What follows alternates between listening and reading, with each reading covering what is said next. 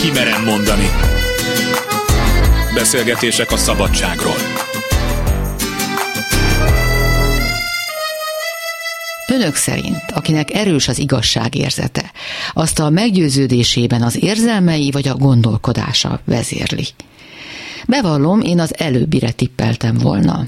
De pár évvel ezelőtt egy a Csikágói Egyetemen végzett agyi képalkotó, vagyis emeri vizsgálat sorozat azt igazolta, hogy akiknek úgymond erős az igazságérzetük, azokat ebben bizony a gondolkodásuk vezérli. A folyamatban az érzelmeknek szinte semmi szerepük nincs. Ez persze bizonyos szempontból könnyebbség azoknak, akiknek nem egyszer a túlfejlett igazság érzetük okozta kellemetlenségekkel kell szembenézniük. A gondolatainkat talán egyszerűbb kezelnünk, mint az érzelmeinket. Sugár Ágnes vagyok, köszöntöm Önöket! A mai műsorban tehát beszélgetünk az igazságérzetről, majd pedig az úgynevezett szerepszemélyiségeinkről, arról, amit másoknak a különböző élethelyzetekben mutatunk. Amit Shakespeare az Ahogy tetszikben olyan szépen és találóan megfogalmazott. Színház az egész világ, és színész benne minden férfi és nő. Fellép és lelép, s mindenkit sok szerep vár életében. Azon túl, hogy mit is jelentenek a szerepeink, fontos kérdés az is, hogy vajon mikor korlátoznak minket a lelki szabadságunkban. A mai első szakértőnk Síklaki István, szociálpszichológus.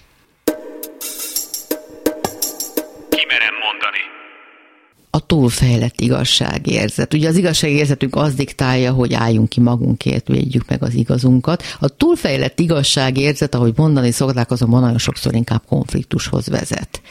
Ez vajon tényleg a szabadságunkért való? ténykedés, amikor túlságosan? Ha már benne van a túl, akkor az azt jelenti, hogy ez nem normális, és innentől kezdve, hogyha azt mondom, hogy valakinek túlfejlett az igazság tudata, akkor ott valami baj van valami motiváció van mögötte, és az egy fedő történet, hogy ő az igazságért küzd éjjel-nappal, valamit kompenzál ezzel, tehát akkor ott elkezdem megvakarni a pszichológus fejemmel, hogy mit akar ez, a, ez az állandó harc az igazságért. Tehát nem egy egészséges állapot. De mondjuk valakik nagyon erőteljesen és jól lépnek fel a civilizmus terén, a köz érdekében, a közjavára. Általában olyan típusú az emberek? nem túlfejlett. Az nem az, túlfejlett? Nem, az, az egészséges, nem? igen. Tehát amikor valóban akár hivatásszerűen, életvitelszerűen ezt tölti ki a mindennapjait, hogy mások igazáért Egy is. jó politikusnak ez a dolga. A politikusok jók? Biztos vagyok benne, hogy vannak jó egészséges politikusok egyfelől, másfelől abban meg nem hiszek, hogy az megoldás volna, hogy utáljuk a politikusokat, fújköpködünk, minden politikus ocsmány, hazug, korrupt és stb. Együtt kell élni velük, ez nyilvánvaló. Egyszerűen arról van szó, hogy ők vállaltak valamit, amit én nem vállalok. Itt jártatom a pofámat, de nem vállalom föl azokat a döntéseket, amire azután köpködöm. Tehát alapvetően én azt gondolom, hogy nagyon igazságtalanok vagyunk így köznép a politikusokkal. De, de nyilván tapasztalat miatt is. Az, hogy nagyon sok politikus visszaél a helyzettel, az nem indok erre, az egyébként pedig nagy részt a mi sarunk is, mert mi hagyjuk. Tehát egy egészséges társadalomban új-Zélandon, Dániában, mit tudom én, ott ez jóval kevésbé probléma, de akár csak Ausztriában jóval kevésbé probléma, mert nem tud elszaladni úgy a ló, mert olyan a társadalom, meg olyanak a fékek és ellensúlyok, és olyan a közvélekedés, meg az embereknek a reakciói, hogy, hogy nem lehet ilyeneket megcsinálni. Tehát az, hogy a, a mai magyar társadalomban a politika az olyan, amilyen, az elég nagy mértékben a társadalomnak a betegsége. Mi az oka? Milyen attitűdünk az oka ennek a betegségnek? Hagyományok? Történelem? Millió, millió dolog. Nyilvánvaló, mert hát nem magától jön, Igen. nem a Jóisten találta ki a számunkra. Ebben minden van, a genetikától a történelemig millió dolog. Nem is lehet megtörni a folyamatot. Egyik pillanatról a másikra nem, tehát itt most nem lehet, hogy holnaptól itt minden teljesen tisztességes és egyenes és, és sikeres és optimista és minden lesz. Hát mind az angol gyep. Pár száz évig nyílni, hengerelni, és akkor, akkor olyan lesz. És el is kéne ahhoz kezdeni. Én el kell kezdeni, beletűrődve, hogy nem fogjuk megélni. Én egyébként ezt csinálom néhány ember ültő alatt ki lehet keszmeregni ebből a mocsárból, amivel vagyunk. Én igyekszem ilyeneket csinálni, és nem fogom megérni, de, de hát Istenként. Vajon elég ehhez néhány száz embernek a hathatós munkája, közreműködése, vagy hogy ez valóban a többségnek kéne már így? Nem lehet rá várni. Igen. Tehát, hogy én arra várok, akkor akkor soha. Hát ugye ez olyan, mint a választás paradoxona, hogy az én szavazatomon nem múlik semmi. Igen, de mindenki azt mondja, akkor dolog nem működik. Tudomásul kell venni, hogy ugyanúgy érzem, hogy én szavazatomon nem múlik semmi, de el kell menni, meg kell csinálni. Hát nagyjából így néz ki, és hogy aztán hány ember, és ez mekkora hatást gyakorol, azzal nem kell foglalkozni. Akik jó értelemben az igazságért tesznek, az aktív civilizmus résztvevői, jogvédők és, és a kisebbségek segítői, harcosai, ők milyen lelkialkatóak? Ez miből fakad ez az attitűd, ez a, ez a beállítódás? Biztos vannak kategóriák ebben a körben, de hogy valakinek mi az egyéni motivációja, amiért egy ilyenre adja a fejét egy jogvédelemre, vagy egy környezetvédelemre, vagy bármi egyébre, az nagyon változó. Van, aki kompenzációból, van, aki igazi valami meggyőződésből, olyan élettapasztalat, olyan indítás fonalhoz ahhoz, tehát ha a családban van egy ilyen hagyomány, akkor az elég könnyen viszi tovább az, az utót. Vagy a közösségben vannak ilyen hagyományok. A, a különböző vallási közösségek ebből a szempontból például borzasztó fontosak tudnak lenni. Még egy témáról beszéljünk, ez pedig a szerepeink, a különböző személyiség részeink amikkel úgy hát kapcsolódunk a külvilághoz, teljesen normális, hogy másmilyen vagyok anyukaként, mint a munkahelyemben, vagy a vásárló a boltban. De hát ugye ezekkel a szerepekkel tudunk úgy is létezni, hogy azonosulunk velünk, és úgy is létezni, hogy nem azonosulunk velük, és mégis visszük. Hogy néz ki az egyik, és hogy néz ki a másik? Hát ugye a társadalmas szerep az leginkább egy elvárás együttes, tehát az nem én bennem van, hanem a környezetemben. A környezetem rajzolja föl, hogy mit vár egy embertől egy, egy anyuka szerepben például. Egy egészséges szocializáció során mi megtanuljuk, hogy hogy feleljünk meg ezeknek az elvárásoknak, és akkor összhang van, harmónia van. Én jól érzem magam ebben a szerepben, mert ezt adultam meg, és tapasztalom, hogy, hogy olyan visszajelzést kapok, hogy jól teljesítem ezt a szerepet. Ez egy, ez egy jó dolog. Ha nem azonosulok a szereppel, akkor milyen vagyok? Hát az egy másik dimenziót, másfajta szerepelvárásokat fogalmaz meg, és másfajta szerepelvárásnak akar megfelelni. Tehát a, a, a rossz tanár, aki úgy gondolja, hogy, hogy akkor fog engedelmeskedni az a gyerek, hogyha megszedjétem, sorokba állítom, fölpofozom, körülst adok neki, akkor ő egy szerepet teljesít, és hogyha ez jó visszajelzést kap, akkor ebből nagyon jól érezheti magát. Hogyha konfliktusba kerül, akkor van gond, tehát hogyha egy ilyen mentalitású tanár bekerül mondjuk egy liberális felfogás testületbe, ahol egészen mások az elvárások, ott nyilván nagyon rosszul fogja magát érezni. Ugye a szabadság fogalmát próbáljuk körbejárni, hogyha egy szereppel nem tudok azonosulni, de viszem, akkor nem vagyok szabad. Ha azonosulom a szerepemmel, akkor, akkor szabad vagyok, megélhetem a szabadságomat a szerepen keresztül. Hát igen, csak ezek nem statikus dolgok, ezeken lehet dolgozni. Tehát, hogyha én azt érzem, hogy nem vagyok igazán otthon ebben a szerepben, akkor az a kezdjek el rajta dolgozni, és valami módon hozzam összhangban. Tehát magától ez nem nagyon működik. Nagyon szerencsés esetben eleve egy olyan szerep elvár elvárás rendszerről növök föl, ami abban a társadalomban, abban a közösségben, amiben belenövök. Természetes és akkor konfliktusmentesen élem az életemet. Hagyományos kis közösségekben ez például elég gyakran elő tudott fordulni. Ha van, van valamilyen ilyen, ilyen diskrepancia, akkor feladatom van. Vagy é. meg tudom oldani, vagy nem. És a sok-sok szerep között melyik vagyok én? Én a szerepeim vagyok. Igen? Vagy nincs, hogy én. De olyan is van, hogy otthon vagyok, és az is egy szerep amikor egyik se vagyok, se a tanárnéni nem vagyok, se az anyuka, mert gyerekek épp nyaralnak. Nem, hát én a szerepeimnek az együttese vagyok, ugye ez megint a tudattalanomnak egy része, ott van az egész szereprepertoár, és mindig azt hozza a felszínre, ami éppen az adott szituációban szükséges. Tehát olyan nincs, hogy kikapcsolom magam, és most éppen nincs szerepem. Akkor otthon vagyok a, nem tudom, pihenő, lazító, az mondjuk senki egy, se ismer. De hát az is egy szerep, mert nekem van egy képem arról, hogy én alapjában véve egy nasolós tévé előtt punyadó ember vagyok. Ezt én szégyellem, igyekszem nem mutatni, de ez is egy szerep. És akkor, amikor olyan helyzetbe kerülök, hogy ez a szerepem előjöhet, akkor ez elő tud jönni. Olyan nincs, hogy, hogy, hogy nincs szerep, mert az a kóma. És mi van akkor, amikor valaki otthon is a professzor urat játsza, vagy a, vagy a gyárigazgatót? Menjen analízisbe. Hát az egy személyiség probléma, például azért, mert túl nagy rá a kabát, kinevezik vezérigazgatónak, de pontosan tudja, hogy nincsenek meg hozzá a képességei, és ezáltal szerepkonfliktusba kerül, ami állandóan nyomasztja, állandóan azon jár az esze, hogy hogy a fenébe lehetne ezt a ellentmondást feloldani, és akkor így óhatatlanul hazaviszi. Mert hát ez akkor egy középponti jelentőségű probléma. Ugyanez a helyzet az, amikor valaki nyugdíjba megy, és már nem professzor úr, és egyszerűen nem tudja feldolgozni? Igen, hát a, a nyugdíjasságnak, ezt már tudom magamról is, de készültem rá, ez egyik veszélye pontosan, hogy akaratom ellenére átkerülök egy másik szerepbe.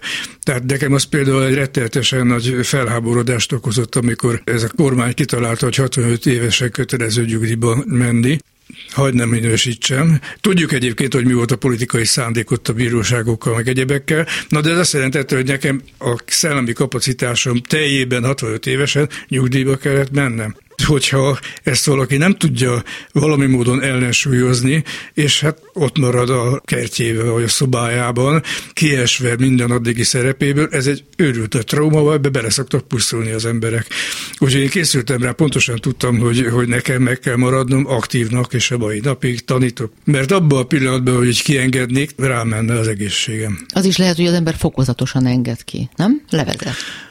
Lehet, igen, de nem hiszek benne. Tudnék, azért ez nem egy egyszerű dolog, mert ez a csábítás, hogyha nincs kényszer, az egy jó érzés, de hogyha engedek neki, nincs kényszer, nem csinálom, akkor könnyen el lehet jutni egy olyan passzív állapotba, onnan borzasztóan nehéz visszakecmeregni, már pedig az egy a mentális egészség szempontjából rossz állapot, hogyha az ember passzív, hogyha nincs értelm, nincs célja, nem várnak el tőle semmit, amit teljesíthetne. Ha egy ilyen állapotba keveredik, abból nagyon nehéz kikecmeregni, és ez egy beteg állapot. Tehát ehhez szerintem kell önfegyelem, hogy ne az legyen, hogy akkor most elengedem magam, jó, de jó, hanem kényszerítsem magam. Egyébként én megküzdöttem ezzel a kísértéssel, hogy igen, elvállalom, tudom, hogy ez azt jelenti, hogy akkor nekem milyen kényszerekkel kell majd szembenézni, de ez a kisebbik rossz, úgyhogy belemegyek és vállalom. Isten megkérdezhetem, hogy lelki értelemben szabad embernek érzi magát? Igen. Mert?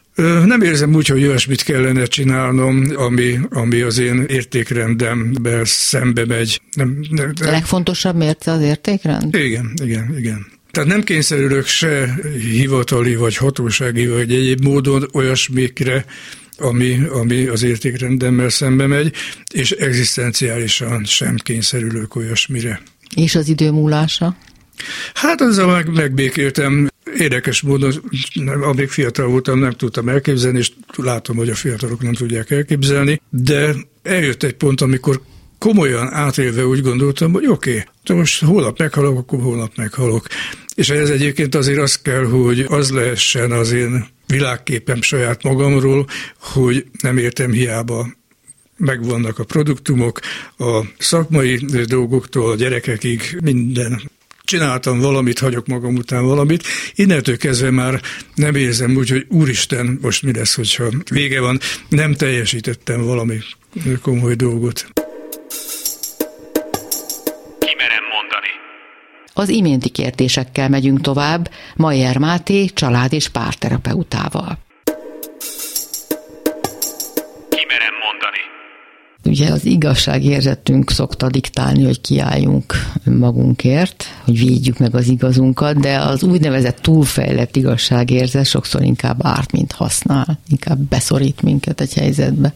Beszoríthat akkor, hogyha ilyen agresszívan képviseljük másokkal szemben a mi igazunkat, mi megbántottságunkat, és emögött meg az van, tehát akkor problémás, amikor emögött az van, hogy én magamról egyébként azt gondolom.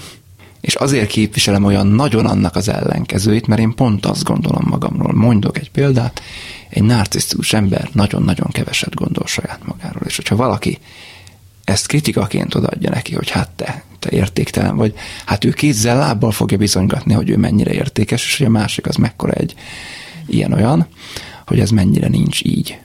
És azok egy teljesen másfajta példát.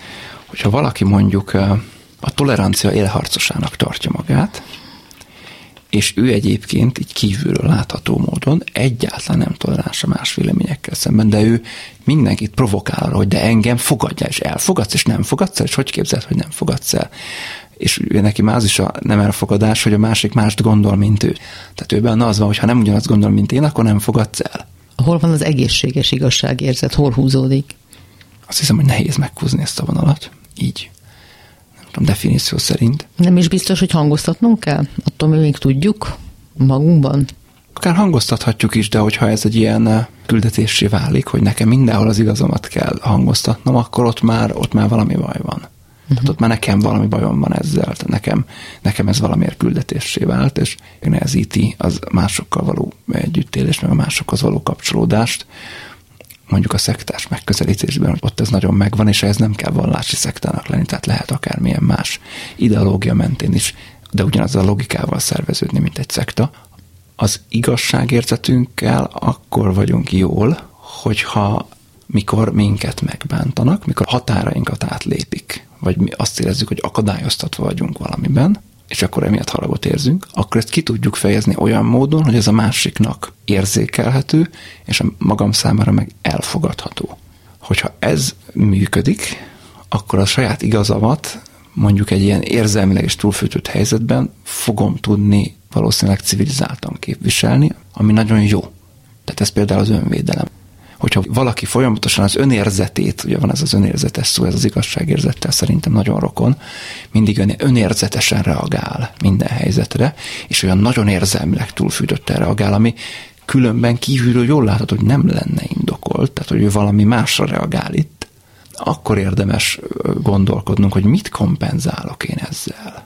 Hogyha mindenkit minősítgetek, azáltal minősítgetek, már azt is mondom, hogy akkor már nem is kell meghallgatni, amit ő mond már csak azért, mert ő mondja, az már értelmetlen, és amit mond, azt már nem is kell figyelembe venni. Hát, amikor ide eljutunk, erre esetleg rálátunk, vagy a környezetünk segít nekünk rálátni, akkor érdemes elgondolkodni, hogy talán, talán én valamit kompenzálok, mert ez mindig kompenzálás.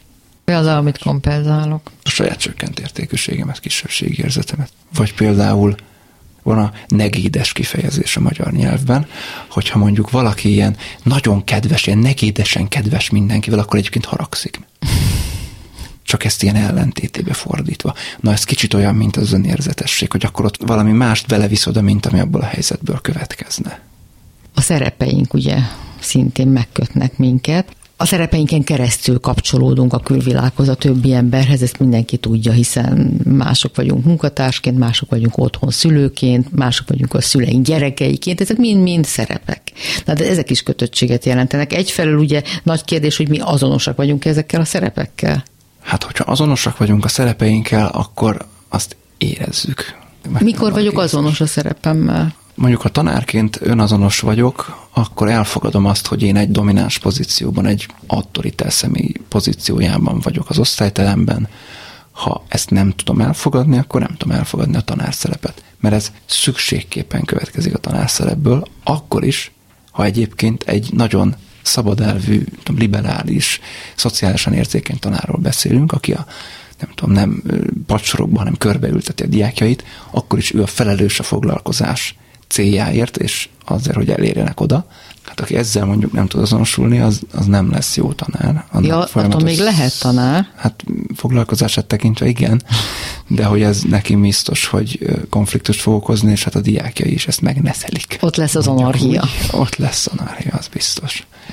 Mert ő szeretetteli, ő engedékeny, ő, ő leginkább nem végzi a munkáját. Na, annak egy részét nem végzi. Nem teremti meg azt a keretet, amikor lehet tanítani mikor tudunk azonosulni egy szereppel, és mi történik a háttérben, amikor nem azonosulunk, ez miért van? Akkor tudok azonosulni, hogyha én valamilyen aspektusát annak a szerepnek a magaménak tudom érezni. Az ismerős nekem valahonnan. Én jónak gondolom, azt én értékesnek gondolom abban én magabiztosnak érzem magam, mert hogy ott meg vagyok győződve arról, hogy akkor én az jogos kontrollérzettel vagyok abban a helyzetben, akkor tudok mondjuk azonosulni egy helyzettel. Most hirtelen ezek jutnak eszembe róla. És akkor szabad is vagyok abban a szerepemben. Akkor nagy valószínűséggel szabad is leszek abban a szerepemben, igen. akkor nem azonosulok a szereppel, hogyha az bennem valamilyen érték, moralitás vagy érzelmi problémát szül mert nem is én akartam, mert nem én választottam, mert én ezt nem így gondoltam, mert a, nem tudom, a közösségben, amiben dolgozom, vagy vagyok abban ez a szerep, ez olyan attribútumokkal is, olyan jellemzőkkel is fel van ruházva, amik szerintem nem kellene, hogy a részei legyenek, és akkor nem tudom, mondjuk elmegy egy, egy állami iskolába valaki tanítani, aki egyébként egy Waldorf iskolába mondjuk jól boldogulna, akkor az állami iskolában nehezen fogja viselni annak a kötöttségeit, kereteit, de adott esetben egy Waldorf iskolában fog tudni azonosulni a tanár szerepével, és fordítva ugye az anyaszereppel is, tehát hogyha azt élem meg, hogy a gyerekem elveszi a szabadságomat, én innentől kezdve már csak anya vagyok, nem tudok kiteljesedni, ez egy rabság. Én amióta megszültem a gyerekemet, nem tudom, másfél éve azóta már hajat most is alig van idő, mit vagyok bezárva a négy fal közé a gyerekkel, a játszótéri anyukákkal, mással sem tudok beszélgetni, mint hogy hány kilós éppen a gyerek, meg milyen a széklete. Szóval, ha ez az élményem, ez a bezártság az élményem, akkor valószínűleg nehéz lesz azonosulnom az anyassággal. Tehát, hogyha annak a lemondás hatásait látom csak, csak azokat élem meg, akkor itt lesz egy ellenállás a szereppel kapcsolatban.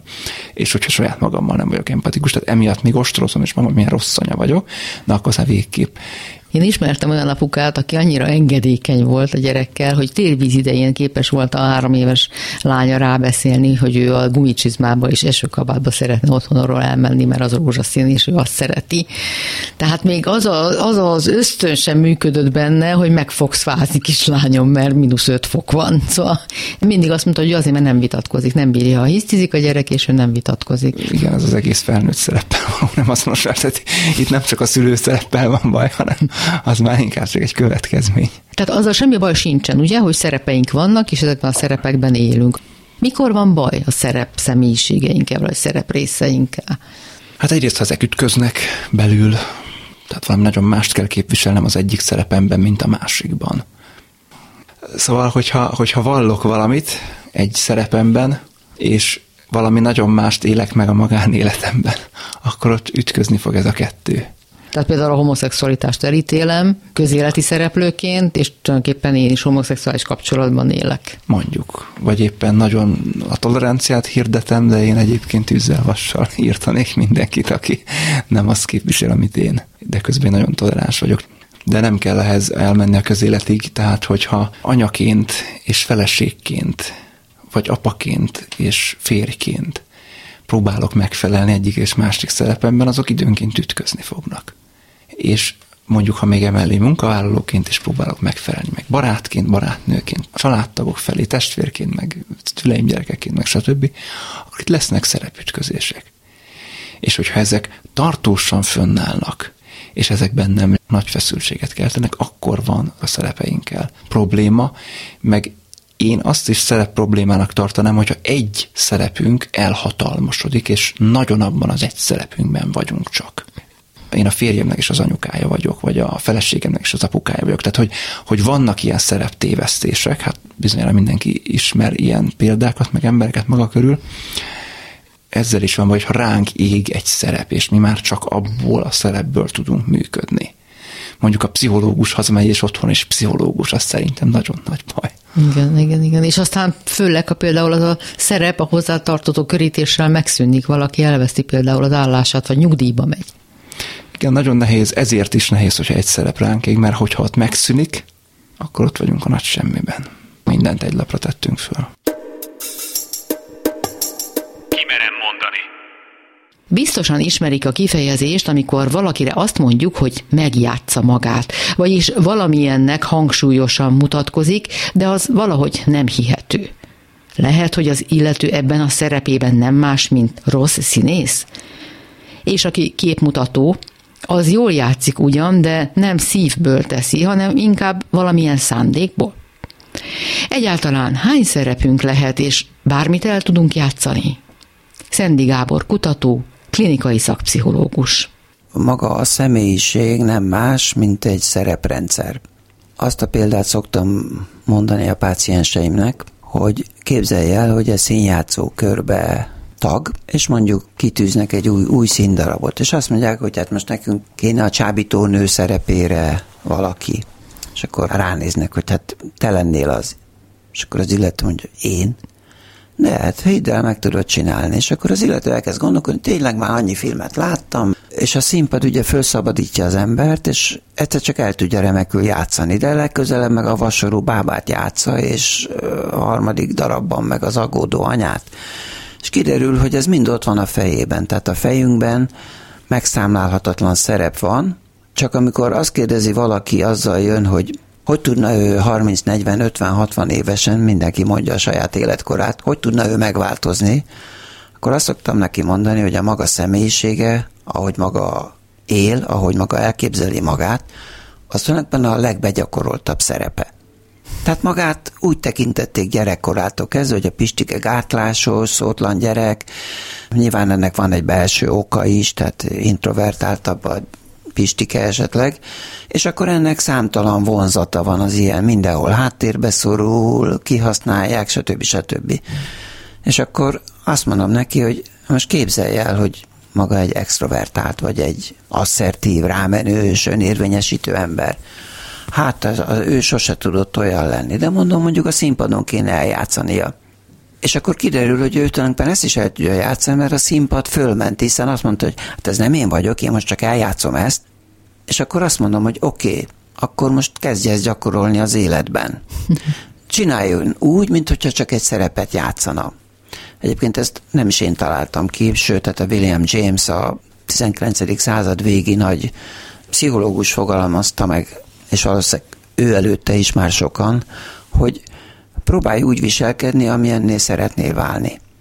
Ha én elkezdem először csak szerepként gyakorolni azt, hogy hát már pedig velem most már ezentúl nem lehet azt csinálni, amit akarnak, én sarkam rálok, és megmondom, hogy én ezt nem fogom tűrni tovább, és én ezt meg ezt szeretném. És akkor kiderül, hogy ez működik. És ha én ezt megcsinálom tízszer, akkor egy idő után már megy rutinból. Egy pszichológus, aki ezt alkalmazta, leírta, hogy, hogy elküldte a pácienst, hogy hetekig akkor próbálgassa ezt a szerepet. És ott volt, hogy visszajött a páciens, és azt mondta, hogy ő már tulajdonképpen nem szeretné visszacsinálni a dolgot. Ő azt már úgy megszerette ezt a szerepet, valójában az történt, hogy megváltozott a személyisége. Tehát amikor valaki azt hiszi, hogy, hogy a személyiség az egy ilyen kőbevésett valami, hiszen a, a mi hosszú történetünk alakította ki, és, és egyszer csak azt mondom, hogy nem.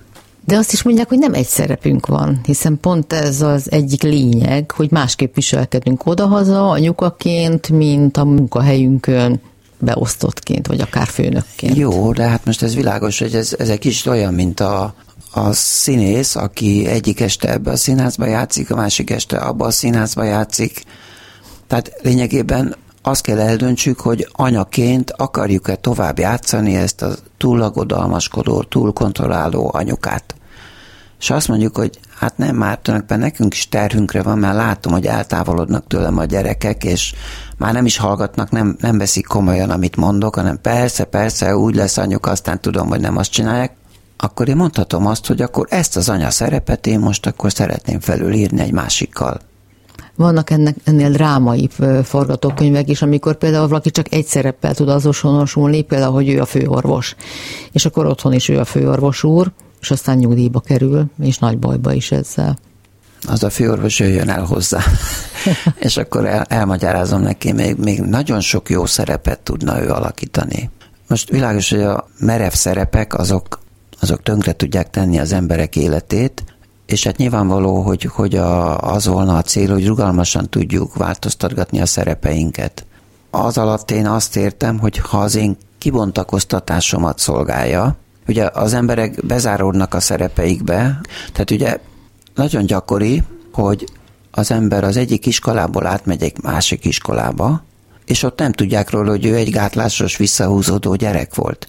Viszont közben ő meg már, mit tudom én, kinőtte magát, és már jól néz ki, már tetszik a lányoknak, és az új iskolában elkezdenek más szemmel nézni rá. Más lesz a szerepelvárás vele szemben. És ha ezt ő képes felfogni, akkor lehet, hogy egy, egy ünnepelt központi figurává válik, és a régi iskolájában meg el se tudták volna képzelni róla, mert beágyazódott ott, és úgy kezdték kezelni.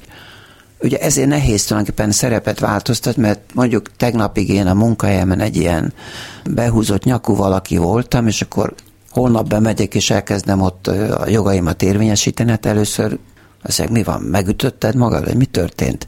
És ha én nem hagyom, hogy visszaszorítsanak a régi szerepembe, akkor egy idő után ők is átalakulnak, és azt mondják, hm, látszik, hogy a Szentinek kinyílt a csipája, és mostantól új ember, és elkezdenek úgy elfogadni. Mm. Tehát nagyon sok embert ez szorít bele a, a sok éves szerepébe, hogy már úgy ismerik. Uh-huh.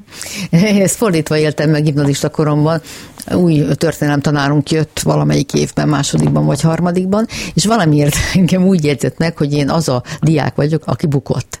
De én meg egy jó szaloló gyerek voltam. Borzasztó volt, mikor jól reagáltam, meg jól feleltem, mindig megdicsért, hogy milyen sokat javultam történelemből. És az egész osztály röhögött, amikor ez tizedszer fordult elő, de ezt év végéig, egy évig tanított minket, ez, ez így maradt. Kész. Ő rólam azt gondolta, hogy én egy rossz tanuló voltam, aki most megtáltosodott, és ebből nem engedett. Nagyon rossz érzés volt.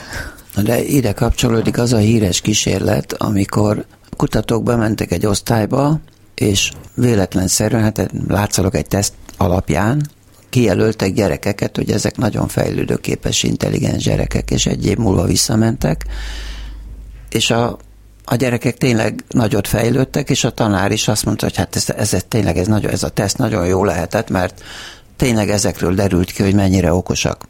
És ez patkányoknál ugyanígy működött. Tehát ugyanabból az alomból képeztek két csoportot, és az egyik csoportra azt mondták, hogy hát ezek olyan tompa agyúak, hogy ezek borzasztó nehezen fogják megtanulni a labirintust. A másik kísérletvezetőnek meg azt mondták, hogy ez egy zseniális törzs, ez úgy megtanul mindent, mint a sic. És este visszajöttek a hallgatók voltak a kísérletvezetők, és jöttek, hogy hát vért izzadtunk ezzel a törzsel, a másik meg azt mondta, hogy ez pillanatok alatt megtanult mindent.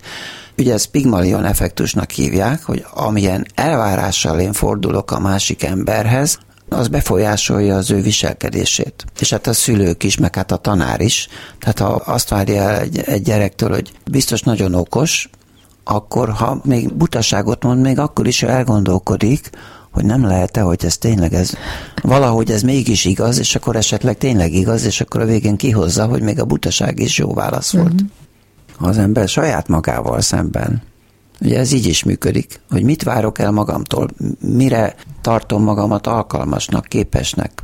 Ez meghatározza az egyén sorsát, hiszen aki azt mondja, hogy én erre sem, meg arra sem, meg semmire nem vagyok alkalmas, az nem is lesz az.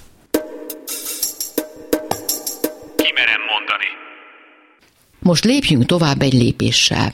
Megszokhattuk, hogy Tar Bence László filozófus, kulturális antropológus bátran feszegeti a megszokott, a normává szelidült határainkat.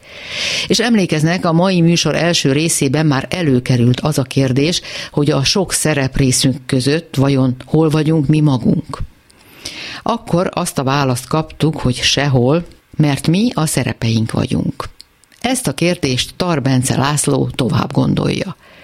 Előtte azonban még térjünk vissza a múltkori adáshoz. Akkor ott fejeztük be, hogy bátran próbáljuk ki a belső csend, vagyis valódi önmagunk megtapasztalását. Remélem, néhányan kipróbálták. Szóval ettől a ponttól folytatjuk a beszélgetést Tar Bence Lászlóval. Ebből a legtöbb ember visszamenekül, és azt mondja, hogy te, te milyen vagyok én? Most mondd már el, hogy te milyennek látsz engem. Tehát visszarohan egy ilyen külső értékelő rendszerhez, aki legyen egy másik személy. Mondd el, hogy milyen vagyok, mondd el, hogy milyennek látsz. Én, én úgy gondolom, hogy nem is vagyok olyan vicces, vagy vicces vagyok. Akkor a másiktól várja, mert nem meri felvállalni annak a valóságát, hogy igazából tök mindegy, hogy te mit mondasz, mert a saját megélésem az rajtam múlik, mert ha te például olyat mondasz, ami mégse vág egybe az én én képemmel, úgyse fogom elhinni neked. Mm. Szóval a vége a történetnek, akár ha tetszik, akár nem, hogy van egy ilyen külső nagy töltsér, abból minden, minden impulzus, ami engem ér, az végül bennem desztillálódik, és az én tudatomban, mint egy ilyen töltséren így becsepeg, és a végén ott vagyok én, egyedül és kizárólag önmagamra hagyatva, én magam, és nincs módom saját magamat kikerülni. A legtöbb ember élete végéig, egészen a halál pillanatáig kikerüli önmagával való találkozás, mert ebbe a külső világban folyamatosan csak azokba a tükörképekben nézi saját magát, hogy mások őt milyennek látják, milyennek értékelik. A külső világ eseményeiben veszik el, és mindig csinál valamit, és ez a csinálási kényszer jövés van, és tövés van, és így úgy ez, az most ezt csinál, úgy csinál. Miért csinálja? Ez kényszer. Ez is az önuralomnak egy ilyen nagyon furcsa torzult változata, amikor úgy uralkod saját magadon, csak hogy ne kelljen a valódi önmagaddal szembesülni, hogy egy, egy létrehozott, képzelt önmagadat tartott fönt ezekben a cselekvésekben. De ez már nagyon filozófikus. De például a szerepszemélyiségektől nem áll távol. Nem, Tehát ismerjük pontosan. ezt a kifejezést, hogy a munkahelyemen a munkatárs vagyok, aki ilyen olyan vagy amolyan, otthon vagyok az anyuka vagy az apuka, és ezek különböző jegyeket viselő Abszolút. személyek is lehetnek. És ez nem tudathasadás, tehát nem skizofrénia, az, hogy te ilyen szerepekbe beleálmodod a személyiséget, bizonyos aspektusait, ahogy mondod otthon, anyaszerepbe vagy a munkahelyeden, te rádiós szerepszemélyiség, vagy. És ha elmész sportolni, akkor ott éppen sportoló szerepszemélyiség, és mindegyik igaz, és mindegyik tükröz téged valamilyen formában, Sőt, lehet, hogy az egyikkel még jobban azonosulsz, és akkor az lesz az identitásod alapja, és azt mondod, hogy én egyébként itt tudom, én rádiósként dolgozom, de valójában nem tudom, én ö, japán baba festő vagyok, mert az az én igazi hobbim, és akkor az az, az én igazi énem. Az embernek sok ilyen szerepszebélysége van, 5-10-15, attól mennyire szertág az az ő tevékenységi köre, ez nem okoz konfliktust, hogyha ezek harmonikusan illeszkednek egymáshoz, mint egy kaleidoszkópnak a, a különböző vetületei, felbontják azt, aki valóban ő. De, és itt jön a de, de, de, de, de, de mi van a szerep személyiségektől függetlenül? Mert ezek a szerep személyiségek bármelyik is te elmédben vannak, te tudatodban vannak, abban születik, annak egy kivetülése. Azért csinálod azt, amit csinálsz, mert benned valamiért van valaki, vagy valami, ami ebben a szerepben szeretne kibontakozni. Na de ez a minta, hogy milyen jó anyának lenni, vagy milyen jó rádiósnak lenni, ez nem átött minta, ez nem tanult minta, ez nem másoktól elesett értékrend szerint, valamilyen norma szerint áll össze? 99%-ban de, és igen. Tehát nem te találtad ki a rádiót. Igen. Így van. meg az anya szerepet se Tehát ezek. tulajdonképpen ezzel másolom azokat a mintákat, amelyek a palettán előttem vannak. Igen, na és akkor itt jön, és akkor hogy, hogy hozzak egy extrém példát, mondjuk Salvador Dalinak a példáját, aki valami olyan mintát akart alkotni a világban, amit még soha előtte senki nem csinált, és ő azt mondta, hogy akkor ő valami olyat fog csinálni, ugye a művészetben természetesen, aminek nem volt semmiféle precedense, és nem is tudták elnevezni, minek nevezzék őt, és akkor ő találta ki erre, ugye lopva persze ezt a kifejezést, hogy hát ő a szürrealizmus. Ő maga, ő mit csinál? Ő azt mondja, hogy én vagyok a szürrealizmus maga. Szürrealizmus maga Dali. És próbált valami olyan mintát alkotni, amit előtte még senki. Persze azóta rengetegen másolják, meg hatalmas önálló művészeti irányzat lett belőle, Na de kevés olyan ember van, aki ennyire eredeti mintát tud ugye hozni, valami olyat, amit még soha senki más előtte nem csinált. Nincs módunk. A legtöbb esetben mi a, a variánsok, tehát ezeknek a mintáknak a variánsai. Vagy. Na jó, akkor megvannak ezek a szerepek, amikben esetleg még jól is érezhetjük magunkat, Igen, vegyük abszolút. a jó esetet. De ki vagyok én? Mennyi vagyok én? Mindegyik én vagyok?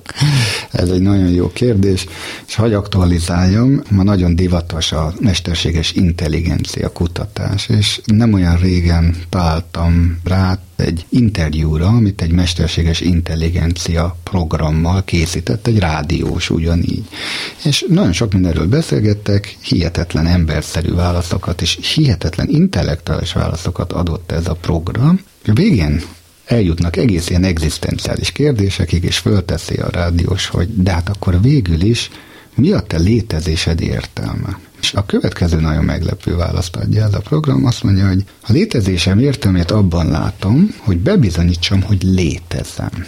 És akkor az visszadobja a kérdés, hogy és az mit jelent, hogy létezel? És ő azt mondja, hogy bebizonyítsam azt, hogy több vagyok, mint a program, ami engem működtet. Hát ez gyönyörű. Hát ez egy annyira jó gondolat, és ezt mindezt egy mesterséges intelligencia mondja ki, hogy kik vagyunk mi, amit most mondtál. Hát pont ezt szeretnénk mi is bebizonyítani, hogy mi valóban létezünk. Tehát mi emberek, mi nem csak ezek a minták vagyunk, nem csak ezek a vásolatok, nem csak ezeknek a külső kontrolloknak és sémáknak, hogy te is mondod, 90%-ban ismételt variánsai, hanem ezeken túl valakik vagyunk, amik ennél több. És a filozófiai vita 5000 éve erről szól, hogy vajon van-e mögötte, van-e más, mint, mint ezek a minták. A buddhista filozófia azt mondja, hogy nincs. Az ember tulajdonképpen ezeknek a mintáknak a különböző érdekes variációi, de nincs mögötte semmi állandó. Semmi olyan, ami valóban a programokon túli dolog lenne. Ez lenne az éntelenség? Ez, az, ez lenne az éntelenség. A kereszténység tanítás, ezzel szemben azt mondja, hogy de van. Az indvallás, az indiai filozófia, az azt mondja, hogy de van.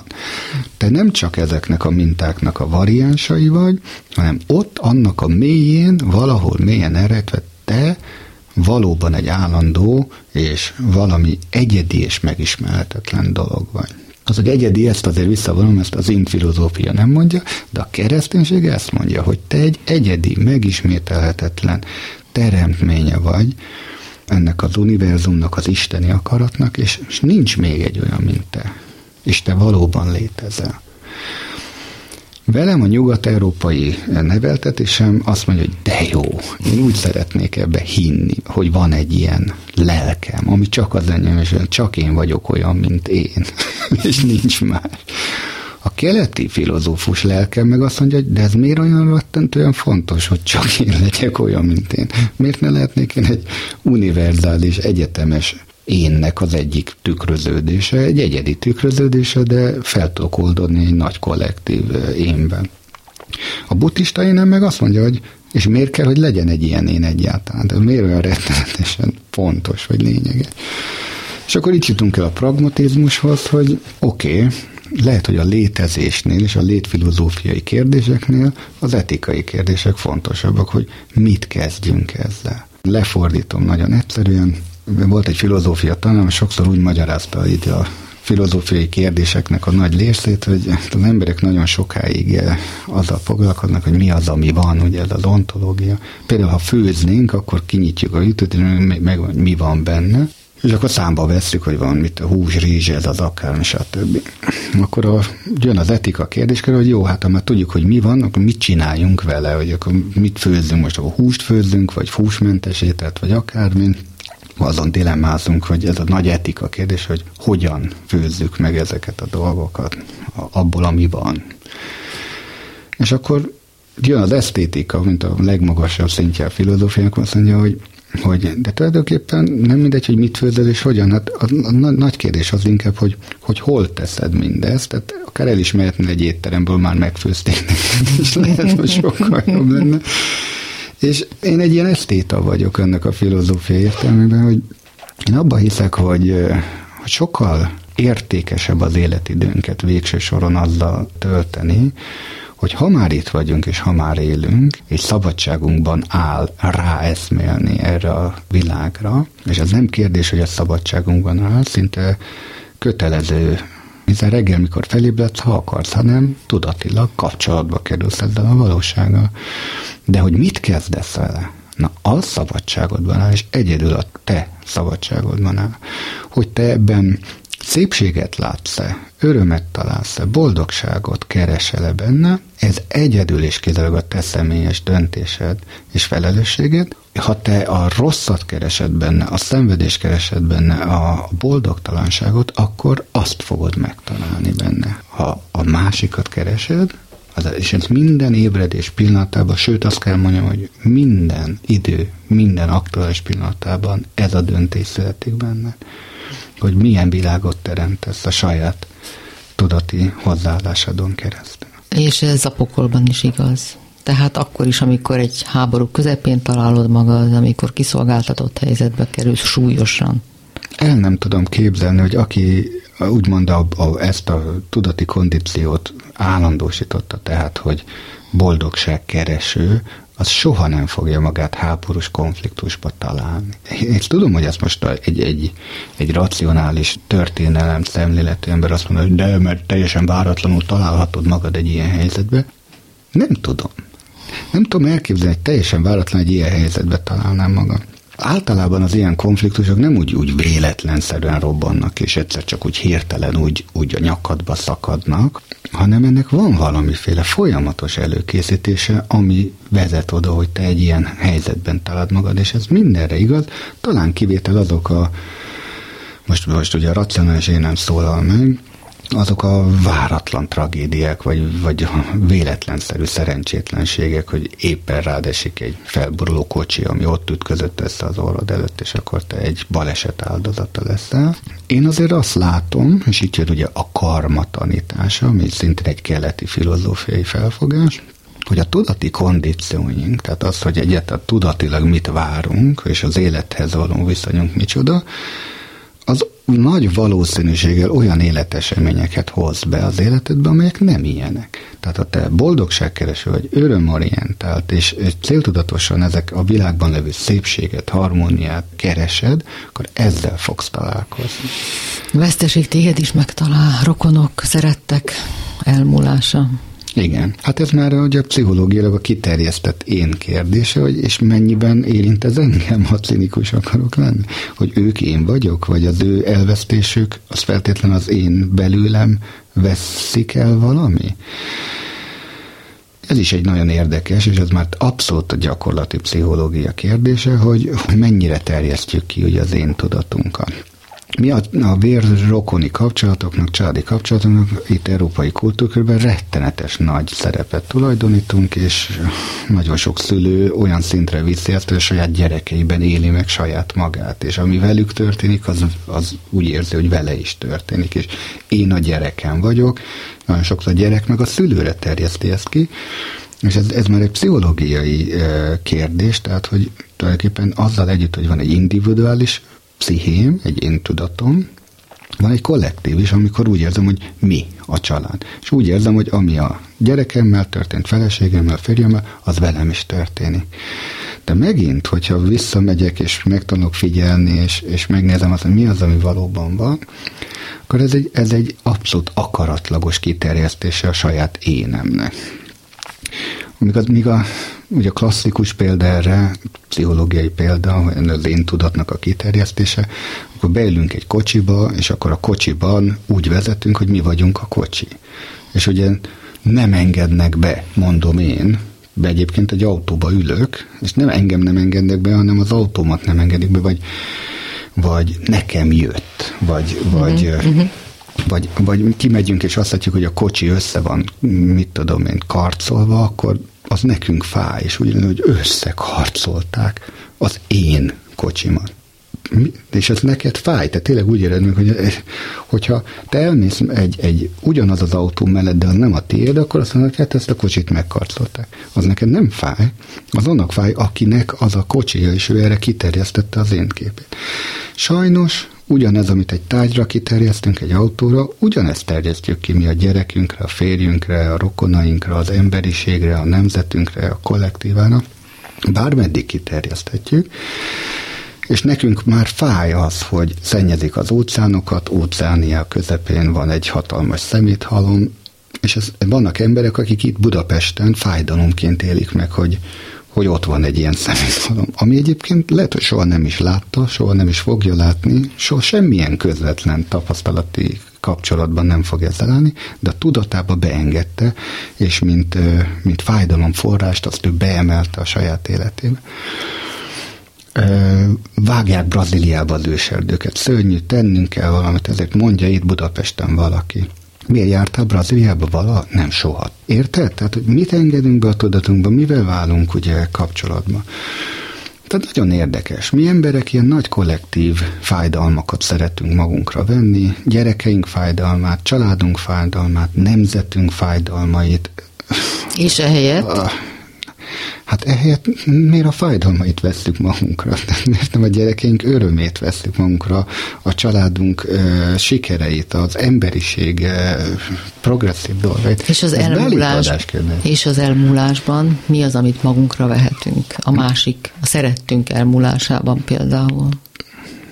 Meg én azt gondolom, hogy átlagembernek nyilván teljesen más a viszonya ehhez, mint egy filozófusnak, és én, mint mondtam, én ugye filozófusnak tartom magam, sőt, hát hivatalosan is az lennék, hogy, hogy a filozófus folyamatosan készül a halálra. A filozófus a halálnak a ténye, az semmilyen értelemben nem borzasztja. Hát ez egy, nem volt olyan ember, aki nem halt volna még meg, sőt olyan ember se volt, aki a halálon túlról valaha visszajött volna, és azt mondta volna, hogy gyerekek egyébként minden oké. Tehát az, hogy az élet véges, és az életnek van egy végessége, ezt mindenképpen tudatosítani kell. Pont ez értékeli föl egyébként az emberi életet, hogy nem végtelenségig tart. Hogy nem nincs ilyen értelemben nagyon halogatni való dolgunk, hogy majd, majd holnap, majd a jövő héten, majd jövőre, majd tíz év múlva, hogy semmi garancia nincs, hogy te a személy szerint például meg fogod tapasztalni. És amikor elvesztünk valakit, akkor tulajdonképpen inkább felértékelődhetne az az idő, amit együtt töltöttünk, és valóban az a kérdés, hogy az az idő, amit együtt töltöttünk, az megfelelő minőségű volt-e, vagy kellően értékes volt-e, vagy mik voltak abban az értékes pillanatok. Annak a fájdalma, hogy ez elmúlik, az inkább filozófiailag egy érdekes dolog, hogy azt sejteti velünk, hogy valahol hiszünk abba, hogy eh, lehetne ez máshogy is. Tehát, mint hogyha az örök lét lehetősége az, az emberek tudat alattiában ott lenne, mint sejtelem, hogy lehet, hogy mégiscsak van egy örök lét, ami mégsem ez, amiben most vagyunk, és az a hiedelem vagy bizodalom, hogy majd akkor ez valahol folytatódik, az ott van minden embernek a lelkében.